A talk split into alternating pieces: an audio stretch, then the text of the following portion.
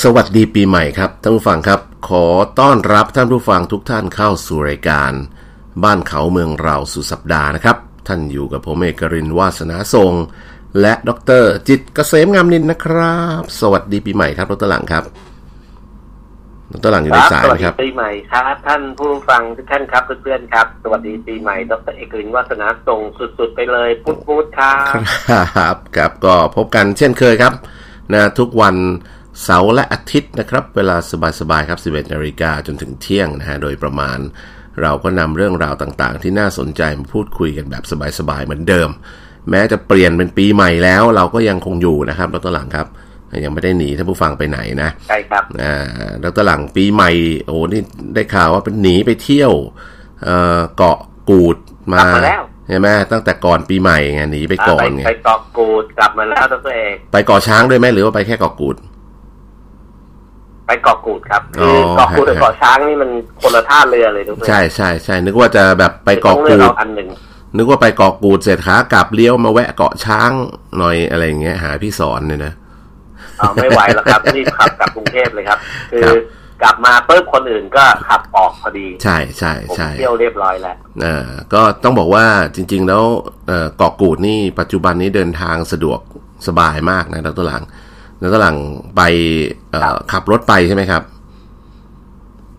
ใช่ ครั เกาะ บ คือเกาะช้างเกาะกูดเนี่ยผมว่ามันกับเกาะช้างเนี่ยมันต่างกันนะ ครับ ในแง่ของการเดินทางเกาะช้างเนี่ยใกล้กว่า อืม ใกล้กว่าเย ร อะ ถไปบนเกาะได้ ใช่ แต่เวลาไปจะข้ามฟากอะ่ะ มันจะต้องรอ รอไอเรือเฟอร์รี่นะน้องเอก ครับ ถ้าโชคดีหน่อยก็ชั่วโมงหนึ่ง อืม ถ้าปกติก็สองชั่วโมง ครั ร บ อรอคิวข้ามเฟอร์รี่ไง อ่า ไปข้ามไปโป๊ะอะ ครับ เออข้ามเฟอร์รี่มั้งเออเอารถ ใช่ ลง ใช่ ไหม เป็นเรือเฟอร์รี่ ใช่ แต่ แล้วก็ เกาะกูดเนี่ยเขาจะมีเวลาของเรือเฟอร์รี่ หรือเรือเร็ว ครับ เรือเขามีสองแบบคือเรือเฟอร์รี่ แต่ไม่ได้เอารถลงไม่ได้นะ เป็นเรือเฟอร์รี่ลำใหญ่ นั่งสบาย ๆ เลย างเงี้ย ติดแอร์นั่งสบาย แล้ว ครั จะ บ นั่งสบายกับเรือเร็ว แล้วมีเวลาชัดเจนเราจองเวลาชัดเจนเนี่ย ครับ เราขับไปปุ๊บที่ท่าเรือเขาก็มีที่จอดรถอ่าจ่ายเงินอะไรเงี้ยค่าจอด ค่าจอดเลย อืม ในร่มใช่ไหมแล้วเราก็แล้วเขาก็จะมีรถไอ้แบบเหมือนรถกระเช้าตามสวนสนุกอะ ครับ พาเราไปที่ท่าเรือ อืม ตรวจการฉีดวัคซีนสองเข็มอย่างน้อยอะไรเงี้ย ครับ อ่าแล้วก็แล้วขึ้นเรือ คือมันจะตรงเวลาไง ครับ คือเรานัดสิบเราซื้อเที่ยวสิบโมง เราก็ไปให้พอดีสิบโมงไปถึงปุ๊บก็ขึ้นเรือเลยทุกเพลง ครับ ก็ต้องบอกว่า เฟอร์รี่ก็ใช้เวลาชั่วโมงหนึ่งก็ถึงอะไรเงี้ย มันก็สะดวกคนละแบบนะ คือจริง เกาะช้างใกล้แต่ว่าเกาะกูดนี่ไกลกว่า ไกลกว่าแต่ว่าไม่ต้องรอไง ๆ อ่า เดินทางพอกัน เหมือนกับนั่งซื้อตั๋วเครื่องบินอ่ะ ใช่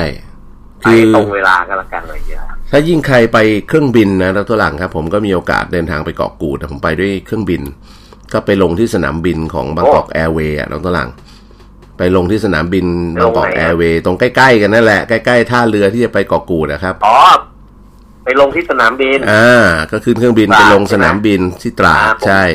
ผมนึกไปลงที่เกาะไม้ อ๋ สี อไม่ไม่ไม่ไม่ไม่ขึ้นเอ่อไปลงที่ตราดเสร็จแล้วก็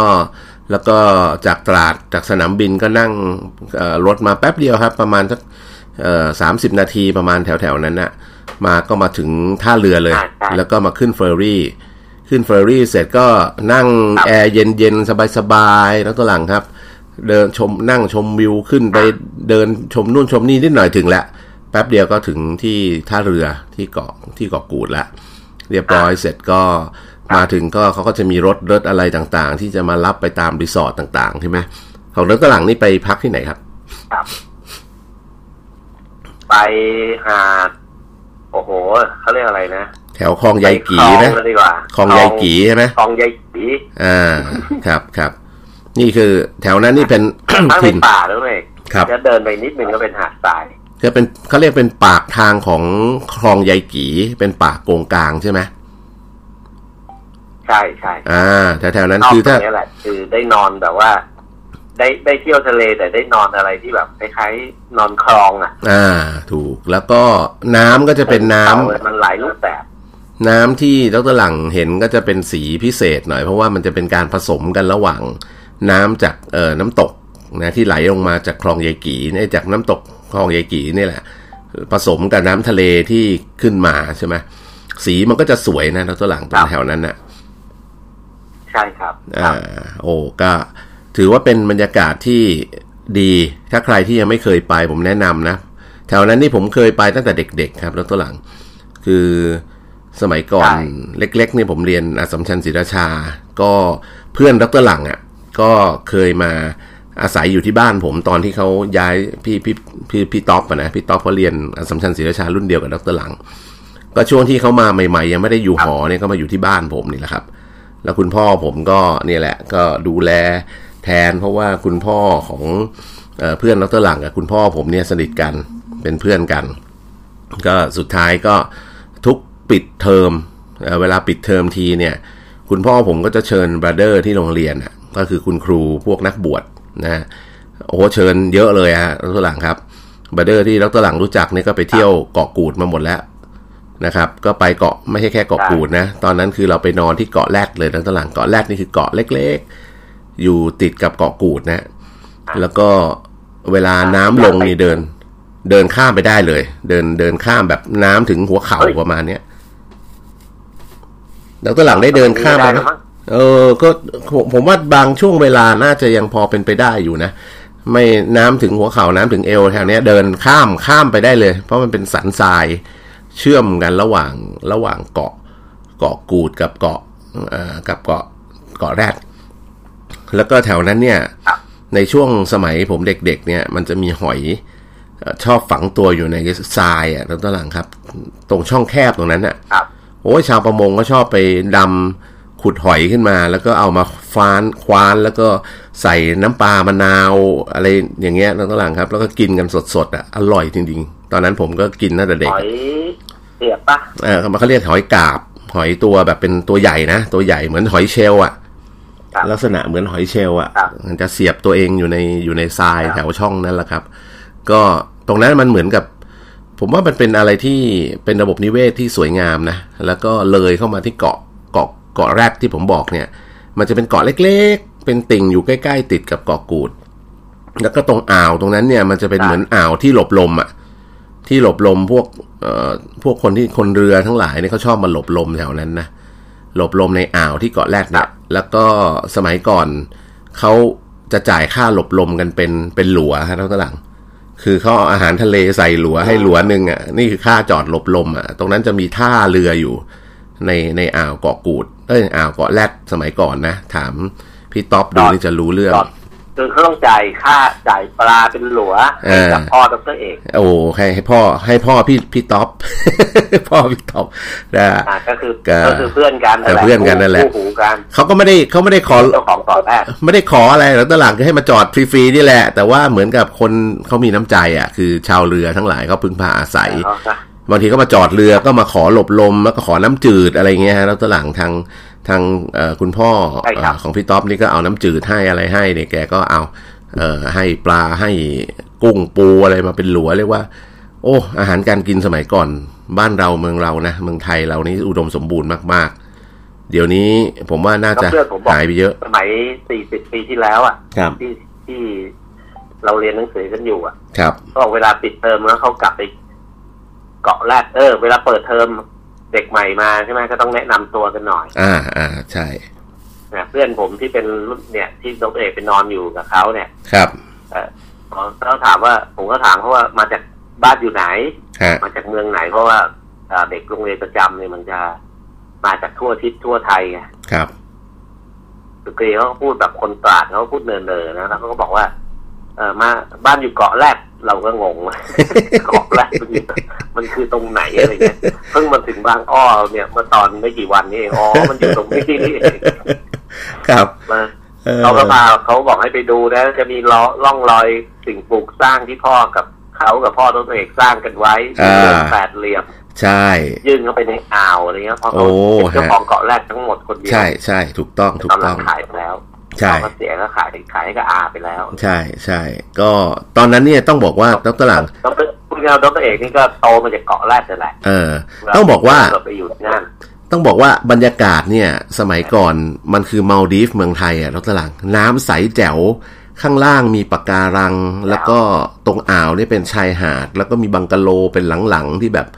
พอเปิดประตูปุ๊บก็เดินลงมาถึงชายหาดเลย แล้วก็มีอาคารหกเหลี่ยมที่ดรหลังพูด พูดง่ายๆว่าคอนเซ็ปต์คอนเซ็ปต์ทำบังกะโลอะทำบ้านยื่นเข้าไปในอ่าวอ่ะ ครับ ก็คือพ่อตัวเอกทำมาก่อนเมาดี ใช่ใช่ใช่ถูกต้องเราทำเหมือนกับก็ได้เป็นรีสอร์ทอะเราทำคนยังไม่รู้จักคำว่ารีสอร์ทเลยอะก็คิดเรียกว่าบังกะโลอะยุคนั้น แต่ว่าจริง ๆ แล้วเนี่ยสวยกว่านั้นเยอะ แล้วก็มีก็เรียกว่าเป็นสะพานไม้ยื่นลงไปตรงกลางอ่าวนะตัวหลัง แล้วมีอาคารหกเหลี่ยมทำด้วยไม้นะอยู่ตรงกลาง ตรงนั้นก็เป็นศูนย์รวมเหมือนกับเป็นจุดรีเซพชันอะเรือมาเนี่ยมาจอดที่อาคารแปดเหลี่ยมหกเหลี่ยมเนี่ยแหละ แล้วก็จะมีจุดรับนักท่องเที่ยวจุดอะไรอย่างเงี้ย แล้วก็เป็นที่รับประทานอาหาร มีครัวมีอะไรอยู่บนนั้นนะ ครับ แล้วก็โอ้โหตอนเย็นๆนี่บรรยากาศมันสุดยอดมากแล้วตอนหลังแค่เอาเบ็ดนะ เบ็ดพวงอะ่ะเบ็ดพวงแบบไม่ต้องมีเหยื่อนะหย่อนลงไปข้างใต้ใต้ถุนของไออาคารหกเหลี่ยมเนี่ย แล้วก็ตอนหลังก็เกี่ยวขึ้นมาเนี่ยมันจะติดปลาขึ้นมาเลยโดยที่เพราะปลามันแน่นมากอยู่ข้างใต้นะเบียดตัวเบียดกันเลยอะ่ะ ใช่ มันสมบูรณ์ขนาดนั้นแล้วตอนหลังผมนี่จำ เปลี่ยไปเลยอะแล้วก็เอ่อเพื่อนผมในท็อปเนี่ยก็บอกว่า ตอนกลางคืนก็ปั่นไฟ อ่าถูกต้องใช่ อ่าปั่นไฟฟ้าแล้วก็เอาเอาสปอตไลท์เนี่ย ฉายลงไปในทะเล ครับ ตรงเรือนหกเหลี่ยมเนี่ยนะครับ แล้วก็เอาตรงแล้วก็ปลาหมึกก็จะมาเป็นฝูงเลย ใช่เอาสวิง สวิงช้อนเลย าสวิงลงไปช้อนขึ้นมาเลย ใช่ ไม่ต้องตก เนี่ยบรรยากาศอย่างเงี้ยผมเห็นมาแล้วคือแบบผมนึงบอกเฮ้ยประเทศเราเนี่ยจริง ๆ แล้วมันมีอะไรที่มันควรอนุรักษ์ไว้เยอะมากเลยนะ แต่ว่าเราเราปล่อยมัน ใช่ ซะจนจนมันเละเทะมันแย่กันไปหมดนะฮะแล้วก็ก็คือถ้าเราสามารถอนุรักษ์มันไว้ได้เนี่ยผมว่ามันเป็นอะไร บ้านเรานี่คือเมืองสวรรค์จริงๆโดยเฉพาะแถวนี้นะแถวนี้นี่ผมใช้ชีวิตช่วง โอ้ ปิ ย ด ตัว เทอ เอง ม ผมไปมาลดีฟส์มาแล้ว ครับ สู้เมืองไทยไม่ได้ อืม ดำน้องดำน้ำดูปะการังนี่สู้ไม่ได้ คือมาลดีฟส์เนี่ย มองลงไปมันมันลึกไง ฮะ โลกใต้น้ำมันคือมันไม่สวยเท่าของเราหรอก ใช่ใช่ต้องยอมรับเลย ดำน้ำที่สวยที่สุดก็เกาะเต่าอย่างเงี้ยนะครับ ถูกต้อง สวยมาก ใช่ ถ้าใครชอบดำน้ำนี่ก็ถึงต้องไปเกาะเต่า หูหาดทรายนี่หูนุ่มอย่างกับกำมะหยี่ เออ เหมือนก็เลยนะ เหมือนเหมือนเหยียบลงไปบนพื้นแป้ง ประมาณนั้นนะประมาณนั้นที่มันมันละเอียดจริง ใช่แล้วใช่ผมอาบผมสามารถนอนนอน เนี่ยบนนอนบนหาดทรายหลับไปเลยได้หนึ่งตื่นนะเว้ย เออ นุ่ม นุ่มสบายครับ นุ่มสบายแล้วก็ นุ่มอ่ะ โดยเฉพาะบริเวณที่รถตลังอยู่เนี่ย มันจะไม่ร้อนมากครับ เพราะว่าคือโดยโดยทั่วไปถ้าเป็นชายหาดทั่วๆไปที่มันไม่มีป่าเนี่ยเออมันจะร้อน คือชายหาดมันจะโล่งๆใช่ไหม ครับ แต่ที่เกาะกูดเนี่ยมันจะเป็นชายหาด ใช่ ที่อยู่ติดกับป่าโกงกลาง แล้วก็มีต้นไม้ใหญ่อยู่เป็นช่วงๆเป็นหย่อมๆเป็นป่ากลุ่มใหญ่เลยละครับ ตรงนั้นนะนะฮะเพราะฉะนั้นอากาศมันจะเย็นสบาย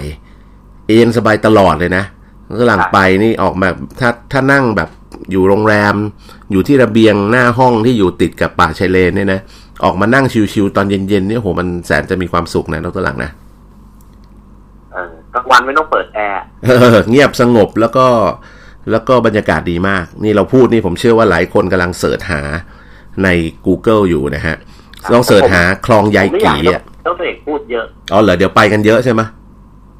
คือ คือผมไปเกาะกูดเนี่ย ในรอบสิบปีเนี่ยครั้งเนี้ยครั้งที่สอง อ๋อเหรอ คือผมไม่อยากให้ต้องเอกพูดเยอะเพราะว่าผมอยากเก็บไว้เป็นแบบเงียบๆคนเดี ยว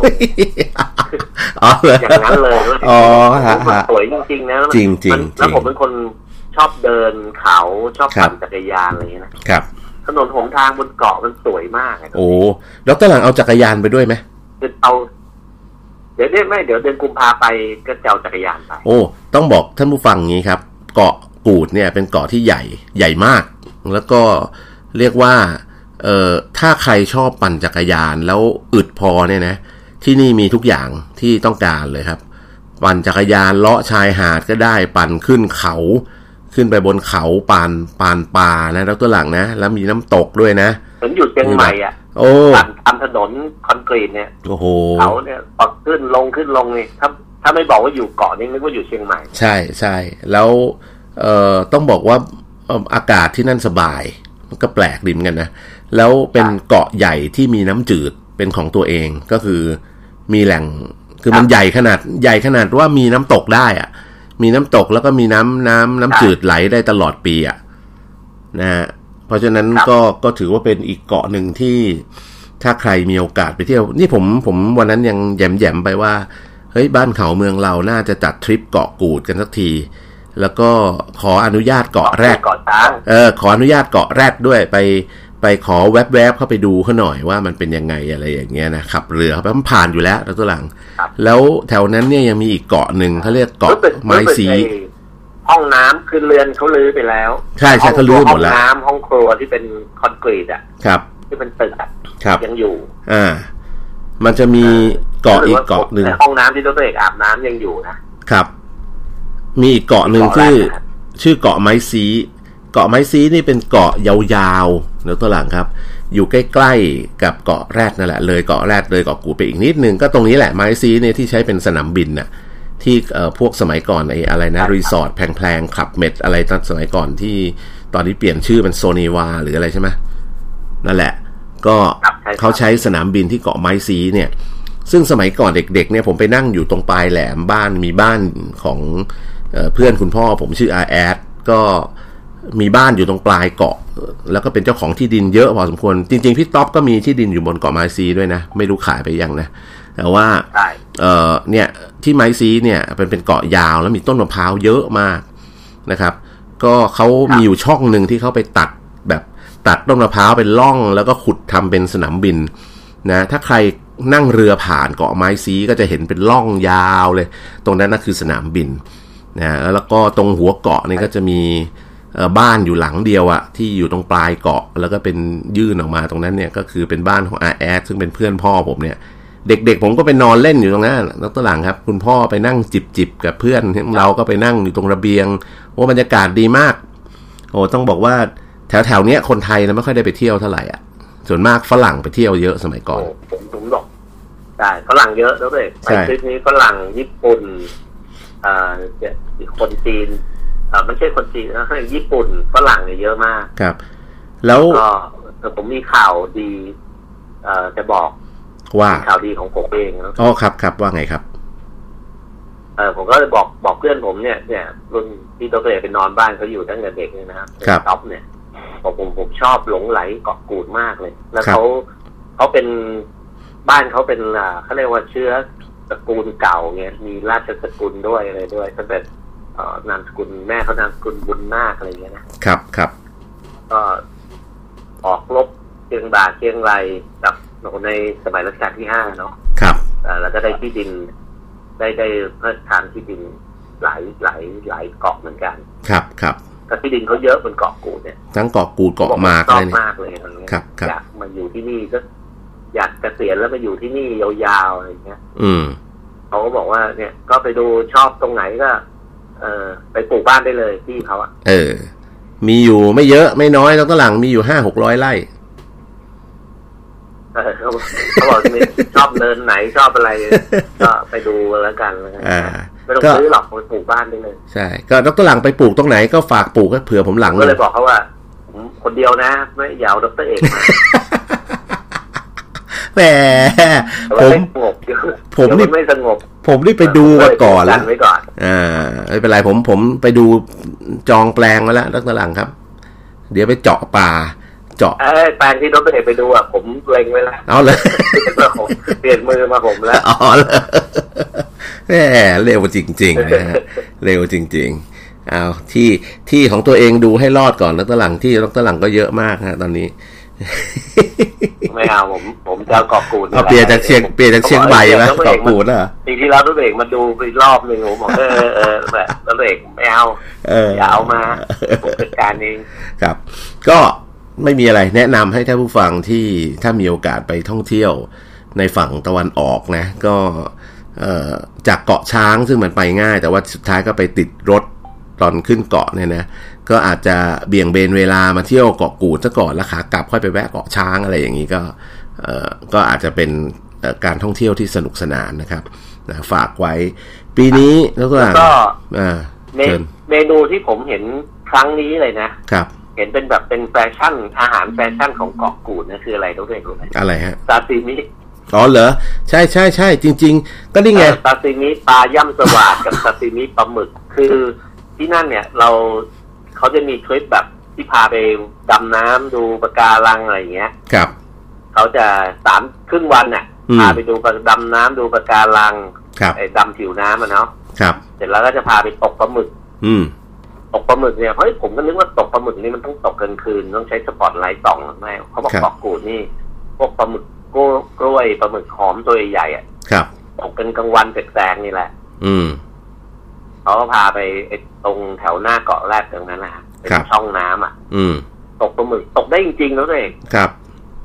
ผมตกปลาหมึกตัวขนาดเกือบศอกอ่ะ อืม ได้สองตัว โอ้ฮะฮะ ไม่ใช่ผมหรอกคนคนเรือเนี่ย น้องที่เขา พาไป ที่เราเช่าที่เขาพาไป ครับ เป็น ครับ อ่า ตกให้ดู เป็นทัวร์เนี่ย อ่าอ่า ไอเราตกเท่าไหร่ก็ไม่ได้ทีเขาตกได้สองตัว เออ เสร็จแล้วเขาก็พาไป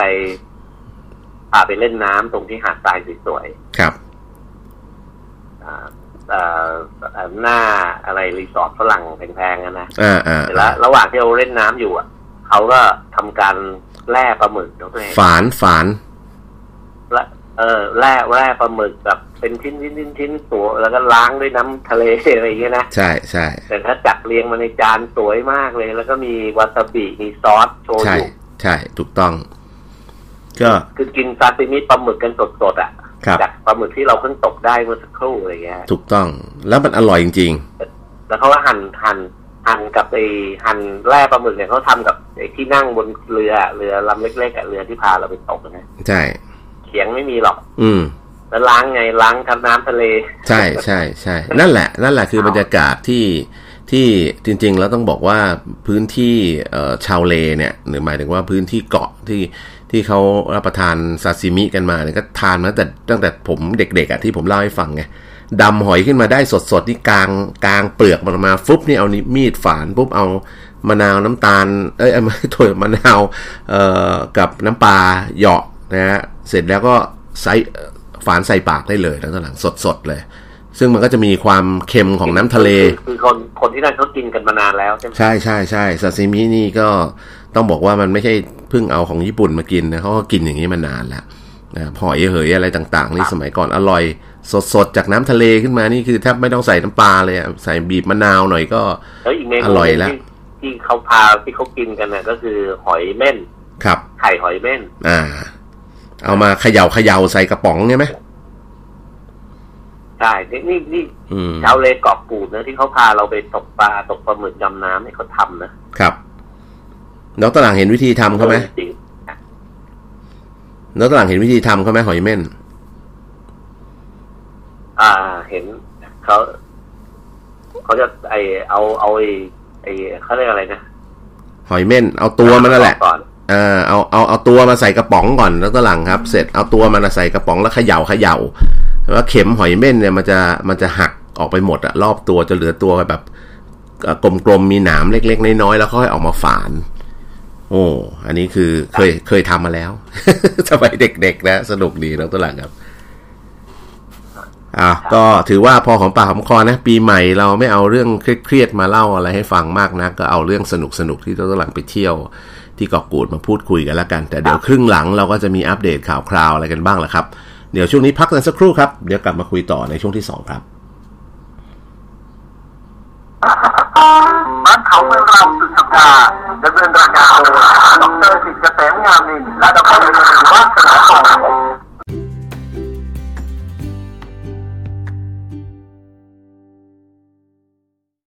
บ้านเขาเมืองเราสุดสัปดาห์ดำเนินรายการโดยดรสิทธิ์เกษมงามนินและดรเอกสิทธิ์วาสนาทอง สวัสดีครับท่านผู้ฟังครับ ขอต้อนรับกลับสู่ช่วงที่ 2 นะฮะกับรายการบ้านเขาเมืองเราสุดสัปดาห์รับปีใหม่ครับดรหลังอยู่ในสายนะครับ สวัสดีครับดรหลังครับ ครับ สวัสดีครับดรเอกอีกรอบนะครับ สวัสดีครับท่านผู้ฟังทุกท่านอีกรอบหนึ่งครับสวัสดีปีใหม่ครับ ก็ในช่วงเอ่อสุดสัปดาห์ที่ผ่านมาก็คือจริง ๆ ก็คือสุดสัปดาห์นี้อะนะเสาร์อาทิตย์ที่จะถึงนี่นะก็เป็นช่วงปีใหม่พอดี คือวันเมื่อวานนี้เป็นวันส่งท้ายปีเก่า วันที่หนึ่งนี่เป็นวันต้อนรับปีใหม่เป็นวันเสาร์ใช่ไหมพ พรุ่งนี้ก็เป็นวันหยุดอีกนะวันจันทร์ก็เป็นวันหยุดอีกนะแล้วก็หลังช่วงนี้เนี่ยคนออกไปเที่ยวต่างจังหวัดกันเยอะ แล้วก็เอ่อยังไงก็ฝากความระมัดระวังไปยังผู้ที่ไปท่องเที่ยวด้วยนะครับ เพราะว่าก็อย่างที่บอกอะเราทราบกันอยู่ว่าสถานการณ์การแพร่ระบาดของโควิด -19 โดยเฉพาะไอเชื้อตัวใหม่เนี่ยมันสเปรดเร็วมากนะครับ แล้วก็ตอนนี้ก็มีคลัสเตอร์ตรงนู้นตรงนี้บ้างแล้ว ก็ให้เวลาไปเที่ยวก็ระมัดระวังรักษาระยะห่างอย่าไปรวมกลุ่มกันเยอะ ในต่างประเทศเขาก็ record เขาก็คอมเมนต์เรื่องนี้เหมือนกัน แต่ว่าหลายประเทศดูเหมือนไม่ค่อยสนใจนะอย่างฝรั่งเศสนี่โอ้โหเต็มชองอาเลเซ่เลยแล้วตอนหลังครับ ก็ คนโมโหลานมากก็นั่นแหละก็เป็นสาเหตุ แล้ว ที่ เขา ว่าทำ ไม่ ไม ใส่มาสก์กัน ใช่ก็นั่นแหละสมัยฝรั่งเศสถึงมีตัวเลข ประเทศไทยเราแตกต่างจากประเทศอื่นก็คือประเทศในเอเชียเนี่ยเราใส่มาสก์กันเป็นเรื่องปกติแล้วตอนเนี้ย ครับ อันนี้ช่วยได้เยอะ ครับครับเพราะฉะนั้นก็ฝากฝากระมัดระวังตัวนะเพื่อเราจะได้ผ่านปีใหม่กันไปแบบสบายๆนะครับ แล้วก็หลังปีใหม่เราก็คงต้องเอ่ออย่างของเอ่อสำนักงานผมนะตอนหลังครับ ก็กันไว้ดีกว่าแก้ก็ใช้วิธีการ work from home 1 สัปดาห์ หลังจากเปิดปีใหม่มาเนี่ยก็ให้ work from home นะ เพื่อให้เหมือนกับกักตัวเอง ดูตัวเองก่อนว่าเอ่อคุณไปไหนอย่างไรมาบ้าง แล้วมีความเสี่ยงตรงไหนยังไงไหมนะครับ ก่อนที่จะกลับไปทำงานนะแล้วตัวหลัง อันนี้ก็เป็นเป็นมาตรการที่ ครับ ผมเชื่อว่าถ้าเราทำได้นะ เออมันจะเป็นเรื่องดี เพราะว่าการ work from home เราเป็นเรื่อง new normal ไปแล้ว เพราะฉะนั้นเราไปต่างจังหวัดไปปีใหม่ไปร่วมงานอะไรทั้งหลายเนี่ยกลับมาเนี่ยก็ก็ work from home สักสัปดาห์หนึ่งเนี่ยผมว่าเป็นบัฟเฟอร์ที่ดี ถ้ามันจะเกิดอะไรขึ้นมันอย่างน้อยมันได้ มันไม่เอาไปสเปรดที่ทำงานไงแล้วตัวหลังถูกไหม ครับ นะแล้วตัวหลังมีอะไรเรียนเชิญนะครับ แล้วก็นี้ครับเจอด้วย ครับ เราจะมาดูเรื่องอาดาวเทียมกล้องส่องอากาศกันหน่อยไหมว่าเดินทางไปถึงไหนแล้ว เออเออโอ้โหนี่ติดตามข่าวอย่างกับอะไรนะถ่ายทอดสดเลยนะแล้วตัวหลังนะว่าไปเลยครับ ใช่ ก็คือเขาลอนช์ออกจากโลกเนี่ย ในวันคืนวันคริสเอ่อในวันคริสต์มาสนะวันที่ยี่สิบห้า ครับ ก็เอ่อไม่กี่ชั่วโมงเอง ฮะ เอ่อจรวดเอเลนไฟของฝรั่งเศสนะด้วย ครับ ก็เป็นจรวดที่แบบเป็นเขาเรียกพลังสูงอะ ฮะ ทะยานขึ้นสู่ท้องฟ้าไม่กี่ชั่วโมงเองก็ผ่านวงโคจรเอ่อเขาเรียกว่าวงโคจรของพวกดาวเทียมวงโคจรต่ำอะประมาณสักห้าร้อยกิโลเมตรหกร้อยกิโลเมตรแป๊บเดียวเองนะ ครับ ครับ พอถึงจุดนั้นก็คือเขาเรียกว่าก็ก็เข้าสู่อวกาศเต็มตัวแล้ว อืม เอ่อทางตัวเอ่อไอจะจรวดอ่ะก็ปล่อย ปล่อยตัวดาวเทียมออกมาจรวดเขามีประมาณสักสองสเตจด้วย ครับ มีบูสเตอร์ แล้วก็มีสเตจที่หนึ่ง อืม บูสเตอร์หมายความว่าตัวที่ที่เป็นปิ่งแท่งกลมๆสองแท่งที่อยู่ด้านข้างจรวดอ่ะอัน ฮะ นั่นคือตัวบูสเตอร์ คือตัว อืม ที่แบบเอ่อกำลังยกสูงมากอ่ะ แล้วก็แป๊บเดียวก็หมดละเพราะว่าแล้วก็จะปลดไอ้ไอ้บูสเตอร์เนี่ยลงทิ้งในมหาสมุทรฮะ ครับ แล้วก็จะเป็นจรวดจรวดแท่งกลมๆยาวๆเนี่ยอันนั้นน่ะเตะที่หนึ่ง อืม แล้วก็พอเข้าสู่ พอเข้าสู่อวกาศก็จะเป็นเฟสที่สองก็จะเป็นจรวดแท่งที่สั้นลงมา ครับ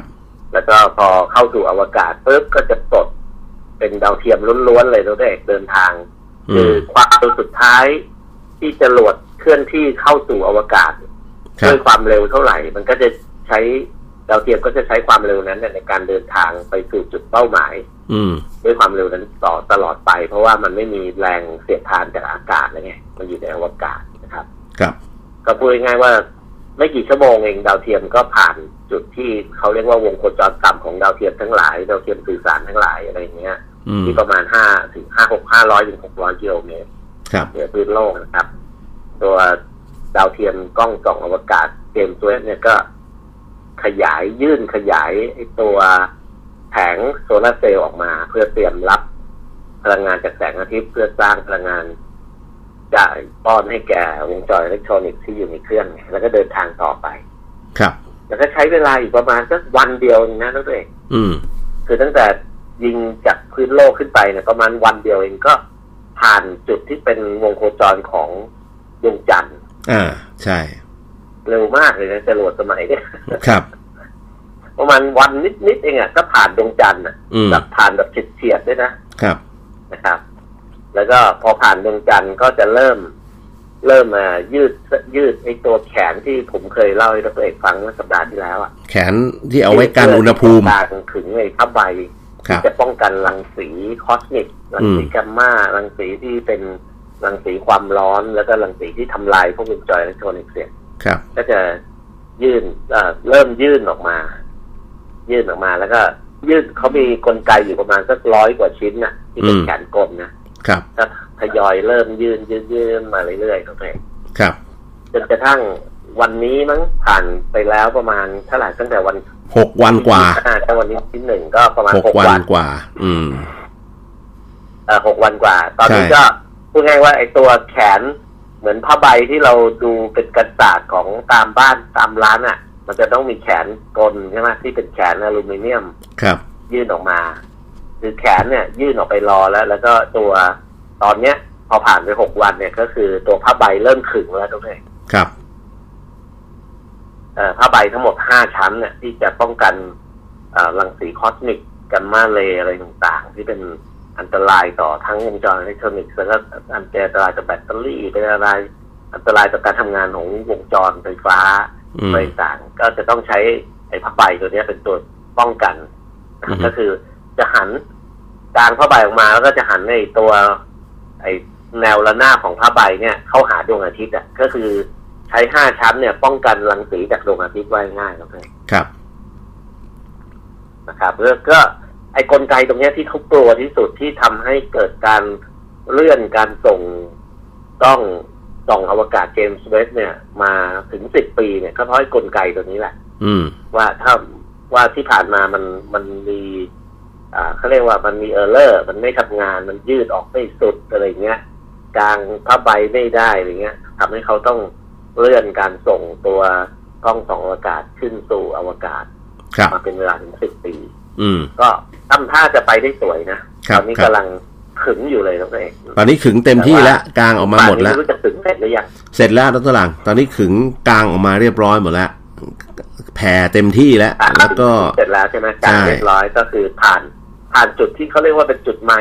ครั ไม บ ล์สโตนที่เป็นคริติคอลวิกฤตมากอะ ใช่ ว่าตัวเนี้ยที่เขาเพราะระบบแขนกลมันเยอะไงตรงเนี้ยระบบเกี่ยวกับแมคานิกอะ ครับ มันเยอะเขาก็กลัวว่ามันจะมีเออร์เลอร์ ครับ นี่ลองลองดูหน่อยไหมว่าทำไม ก็ถ้ายืดออกมาได้ที่ก็น่าจะฉลุยแล้วล่ะ ครับ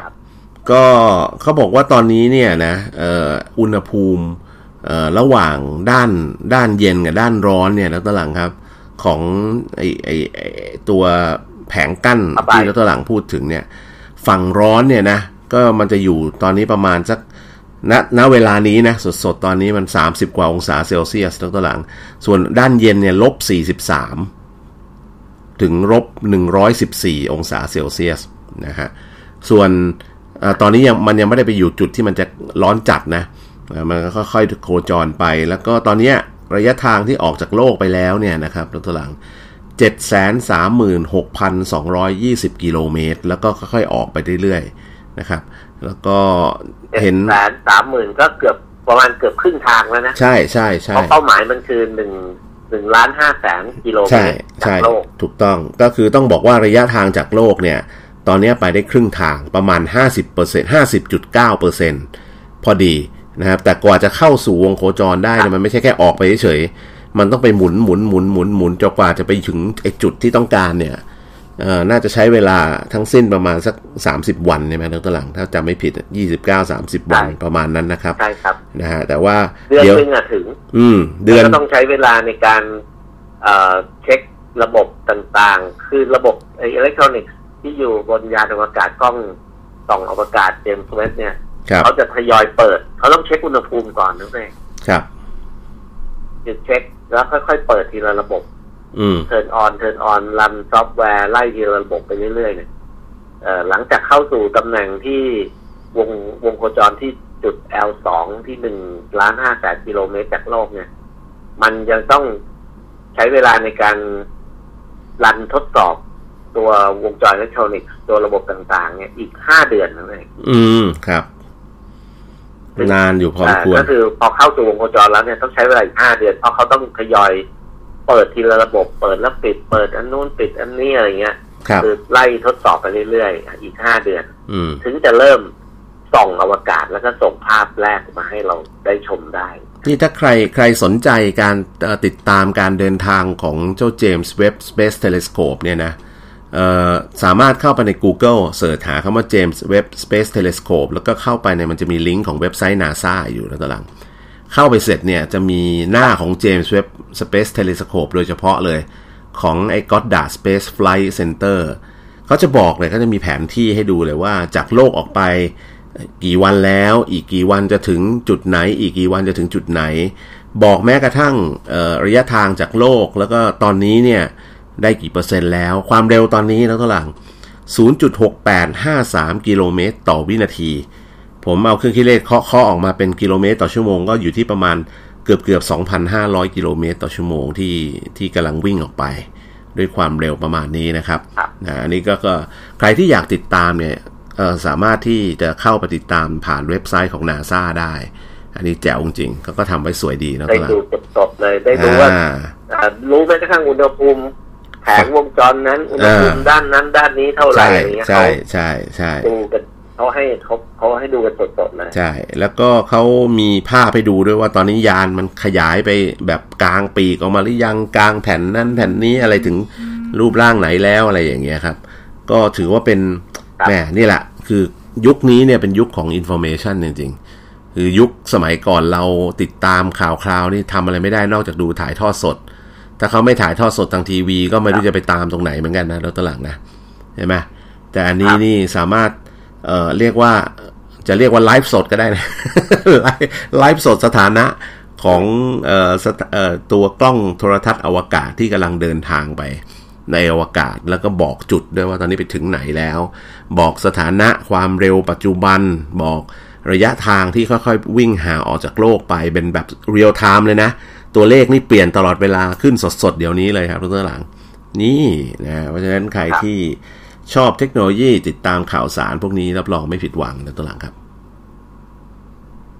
นะก็ไปติดตามกันได้ครับ ซึ่ง แล้ว ก็ อืม เขาบอกว่าอีกห้าเดือนนะ ครับ เราจะเห็นทุกสิ่งทุกอย่างที่อ่าเกี่ยวข้องกับการกำเนิดจักรวาลเห็นหมดเลยทั้งหมด ครับ ซึ่งเราไม่เคยเห็น เจ๋งมาก ครับ ก็อีกอันหนึ่งที่กำลังน่าสนใจตอนนี้คือคำว่า Mega Trend ของโลก เอ่อในปี 2022นะตัวหลัง ซึ่งจริง ๆ แล้วต้องบอกว่า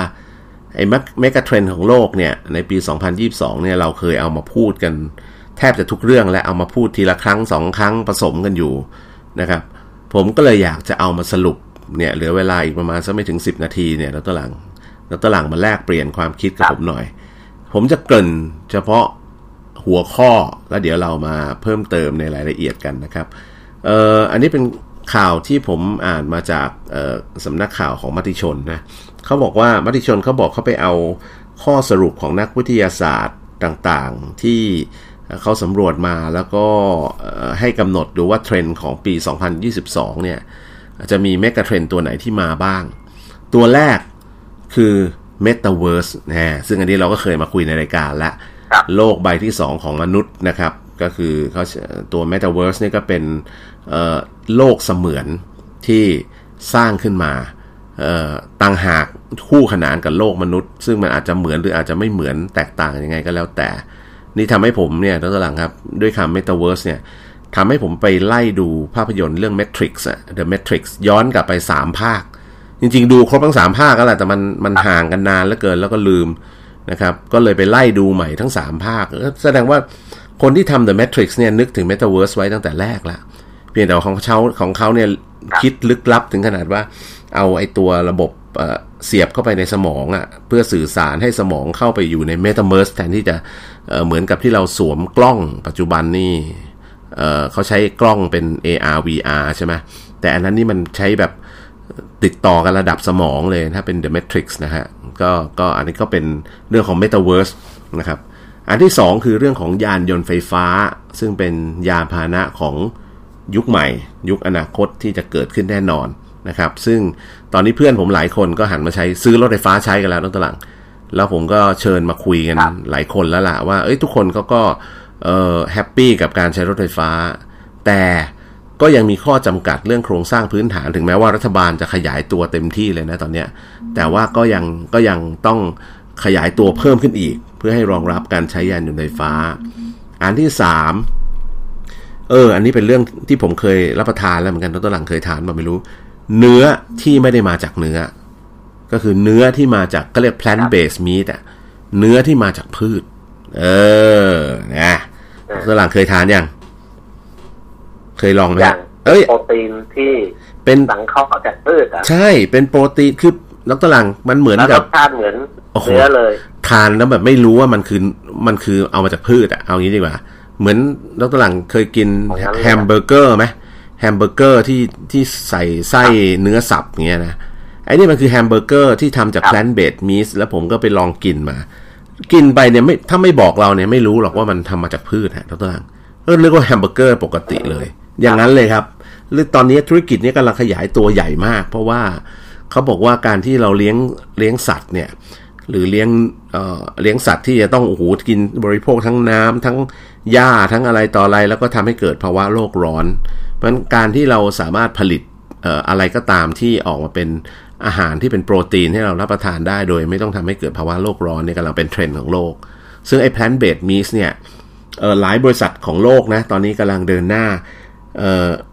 ขยายตัวมโหฬารมาก แล้วก็มูลค่าของบริษัทที่เขาทำวิจัยด้านพวกเนี้ย เติบโตสูงแม้กระทั่งในเซเว่นน่ะนักตลังมีแพลนเบดมิสขายนะนักตลังไปซื้อเซเว่นมาลองกินได้ ผมซื้อมากินหลายรอบละนะครับ ก็มีทั้งเอามาเอากะเพราเนื้อสับที่ไม่ใช่เนื้อก็มีนักตลังครับ เออ เอาสินะฮะ อันนี้คืออีกเมกะเทรนหนึ่ง อันถัดมาก็คือ เว็บ 3.0 และคริปโตเคอเรนซีอ่าอันนี้ก็เป็นอีกหนึ่งเมกะเทรนด์ที่เอ่อหลายๆคนพูดถึงนะจริงๆก็พูดกันทั้งโลกแหละครับ ว่าสมัยก่อนเราจะมีเหมือนกับศูนย์กลางเป็น centralized ก็คือมีบริษัทยักษ์ใหญ่ เป็นศูนย์กลางของอินเทอร์เน็ตของโครงข่ายของข้อมูล ใช่ไหมแล้วตัวหลัง เช่น Amazon Yahoo eBay Google อะไรอย่างเงี้ย แต่ตอนหลังๆเนี่ยพอยุค ครับ มันเริ่มเปลี่ยนเข้าไปสู่ยุคเอ่อยุคใหม่ ที่เราเรียกว่าเว็บ 3.0 เนี่ยมันเหมือนเออมันเป็นระบบปฏิบัติการที่กระจายไปยังโปรเซสเซอร์ต่างๆ ที่กระจายอยู่ทั่วโลก คือคนที่มันไม่มีใครควบคุมใครได้ มันอยู่มันไม่ได้อยู่ส่วนกลางไม่ได้อยู่เซ็นทรัลไลซ์แล้วตลัง กระจายไปอยู่ในคอมพิวเตอร์แล้วก็หลังหน่อยนึง คอมพิวเตอร์คนนู้นหน่อยนึง หรือบางคนทำเขาเรียกฟาร์ม ครั อ่ะ บ หรือทำเหมืองอย่างเงี้ยนะก็ CPU ก็เอา CPU มาตั้งเรียงกันเป็นตับเลย แล้วก็ช่วยประมวลผลให้กับเอ่อไอตัวโปรโตคอลที่เรียกว่าบล็อกเชนอ่าใช่ไหมไอตัวเนี้ยเขาก็บอกว่ามันก็จะเป็นเทรนด์ที่เติบโตมหาศาล ซึ่งก็เป็นพื้นฐานของไอพวกดิจิตอลเคอเรนซีที่ดรหลังไป เล่น ๆ อยู่สมัยก่อนนะ ตัวบิตคอยตัวอะไรต่างๆนะตัวเอ่ออะไรนะอีเทเรียมอะไรพวกนั้นนะครับ แล้วก็อีกสารพัดสกุลเงิน และสุดท้ายเอออันนี้น่าสนใจไม่รู้จะได้ของจริงเป็นเรื่องเป็นราวเมื่อไหร่นะครับ เพราะว่าลงทุนกันไปพอสมควรละ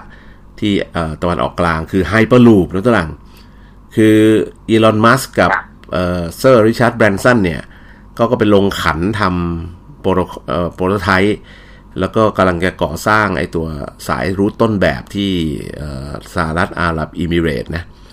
เอ่อปีนี้ไม่รู้จะได้เห็นสักกี่กิโลนะแต่เขาปีที่แล้วก็มีการทดสอบวิ่งกันไปหลายรอบละแล้วก็ออกข่าวกันมาหลายรอบ ปีนี้ก็ต้องรอดูว่าแหม่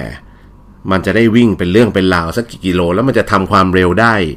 อย่างที่เขาพูดไว้คือพันสองกิโลเมตรต่อชั่วโมงที่จริง ๆ หรือเปล่า เพราะว่าถ้าทำได้เนี่ย โลกเปลี่ยนเลยนะทั้งตลังทั้งตลังสามารถหิ้วกระเป๋าลากขึ้น ขึ้นรถไอ้ไอ้ขึ้นไอ้ตัวไฮเปอร์ลูปเขาแล้วยิงฟึดไปโดยใช้สนามแม่เหล็ก เป็นตัวเหนี่ยวนำมีมลพิษต่ำแล้วก็เดินทางได้เร็วโดยที่ไม่ต้องแบบมารอเช็คองค์เช็คอินอะไรให้มันวุ่นวาย เออ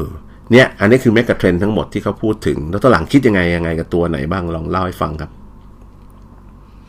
ก็ผมเห็นด้วยหมดเลยนะ อืม เอ้ยเอ่อยกเว้นไฮเปอร์ลูป ฮะ เพราะว่าไฮเปอร์ลูปมันมันเหมือนกับอุตสาหกรรมการบินตอนนี้ก็พยายามทำไฮเปอร์โซนิกเพลนอยู่ เออ ใช่ พยายามแข่งกันอะ ก็คือไฮเปอร์ลูปที่ทำอยู่ตอนเนี้ยก็คือเอ่อเคลื่อน ทำแคปซูลที่วิ่งในท่อสุญญากาศด้วยความเร็วประมาณหนึ่งพันกิโลเมตรต่อชั่วโมง อ่าประมาณนั้นครับ แต่ว่าตอนเนี้นาซากับก็ร่วมกับนาซาก็ร่วมกับเอ่อเอ่อบริษัทยักษ์ใหญ่ผู้ผลิตเครื่องบินออกแบบเครื่องบินต่างๆ ตอนนี้ก็กำลังพัฒนาเครื่องบินโดยสารที่บินด้วยความเร็วมากกว่าเสียงสองเท่า ครับ คือความเร็วความเร็วขนาดเอ่อเร็วกว่าเสียงประมาณสองเท่าเนี่ยปกติจะเป็นความเร็วของเครื่องบินขับไล่อะ เออแต่เอามาใช้ในเครื่องบินโดยสาร ที่ NASA ทำก็คือว่าเราเขาสามารถที่จะพัฒนาแก้โจทย์อะไรเรียบร้อยหมดแล้ว ปัญหาต่างๆ ที่คาดว่าจะเกิดจากการทำเครื่องบินโดยสารที่บินด้วยความเร็วสูงเข้าเอ่อเร็วกว่าเสียงสองเท่าขึ้นไปเนี่ย ครับ ก็เออเขาเรียกว่าไขไขความลับไขปัญหาต่างๆอุปสรรคเนี่ยได้หมดแล้วก็เหลือแค่ว่าจะทำการเอ่อทำเครื่องบินตัวจริงขึ้นมา อืม ที่ลำใหญ่ที่จะบรรทุกคนได้ประมาณสักร้อยกว่าคนสองร้อยคนเนี่ย เอาละครับ ก็ ก็บินเร็วมากเลยนะ ก็กำลัง เร็วกว่าเสียงสองเท่านี่แบบแป๊บเดียวเลยอะ ดรหลังกำลังบอกว่านี่คือเมกะเทรนอีกตัวหนึ่งที่น่าจะน่าจะแซงไฮเปอร์ลูปเออหรือว่าจะอาจจะแซงภายในปีนี้หรือปีหน้าอะไรอย่างเงี้ยนะ ว่าเอ้ยไฮเปอร์ลูปอาจจะไม่ได้เกิดก็ได้ เพราะว่าเราต้องการเคลื่อนที่เร็ว เนี่ยทางอุตสาหกรรมการบินเขาไม่ยอมตอนนี้เขาก็พยายามเอาชนะด้วยความเร็ว อ่ะวันนี้หมดเวลาครับรถตลังครับลากันไปก่อนครับ ขอให้มีความสุขในวันปีใหม่นะครับ แล้วก็พบกันใหม่พรุ่งนี้ครับแล้วมาคุยกันใหม่ ลาไปก่อนครับ สวัสดีครับ สวัสดีครับ บ้านเขาเมืองเราสุดสัปดาห์ดำเนินรายการโดยดรสิทธิ์เกษมงามมีและดรวาสนาพง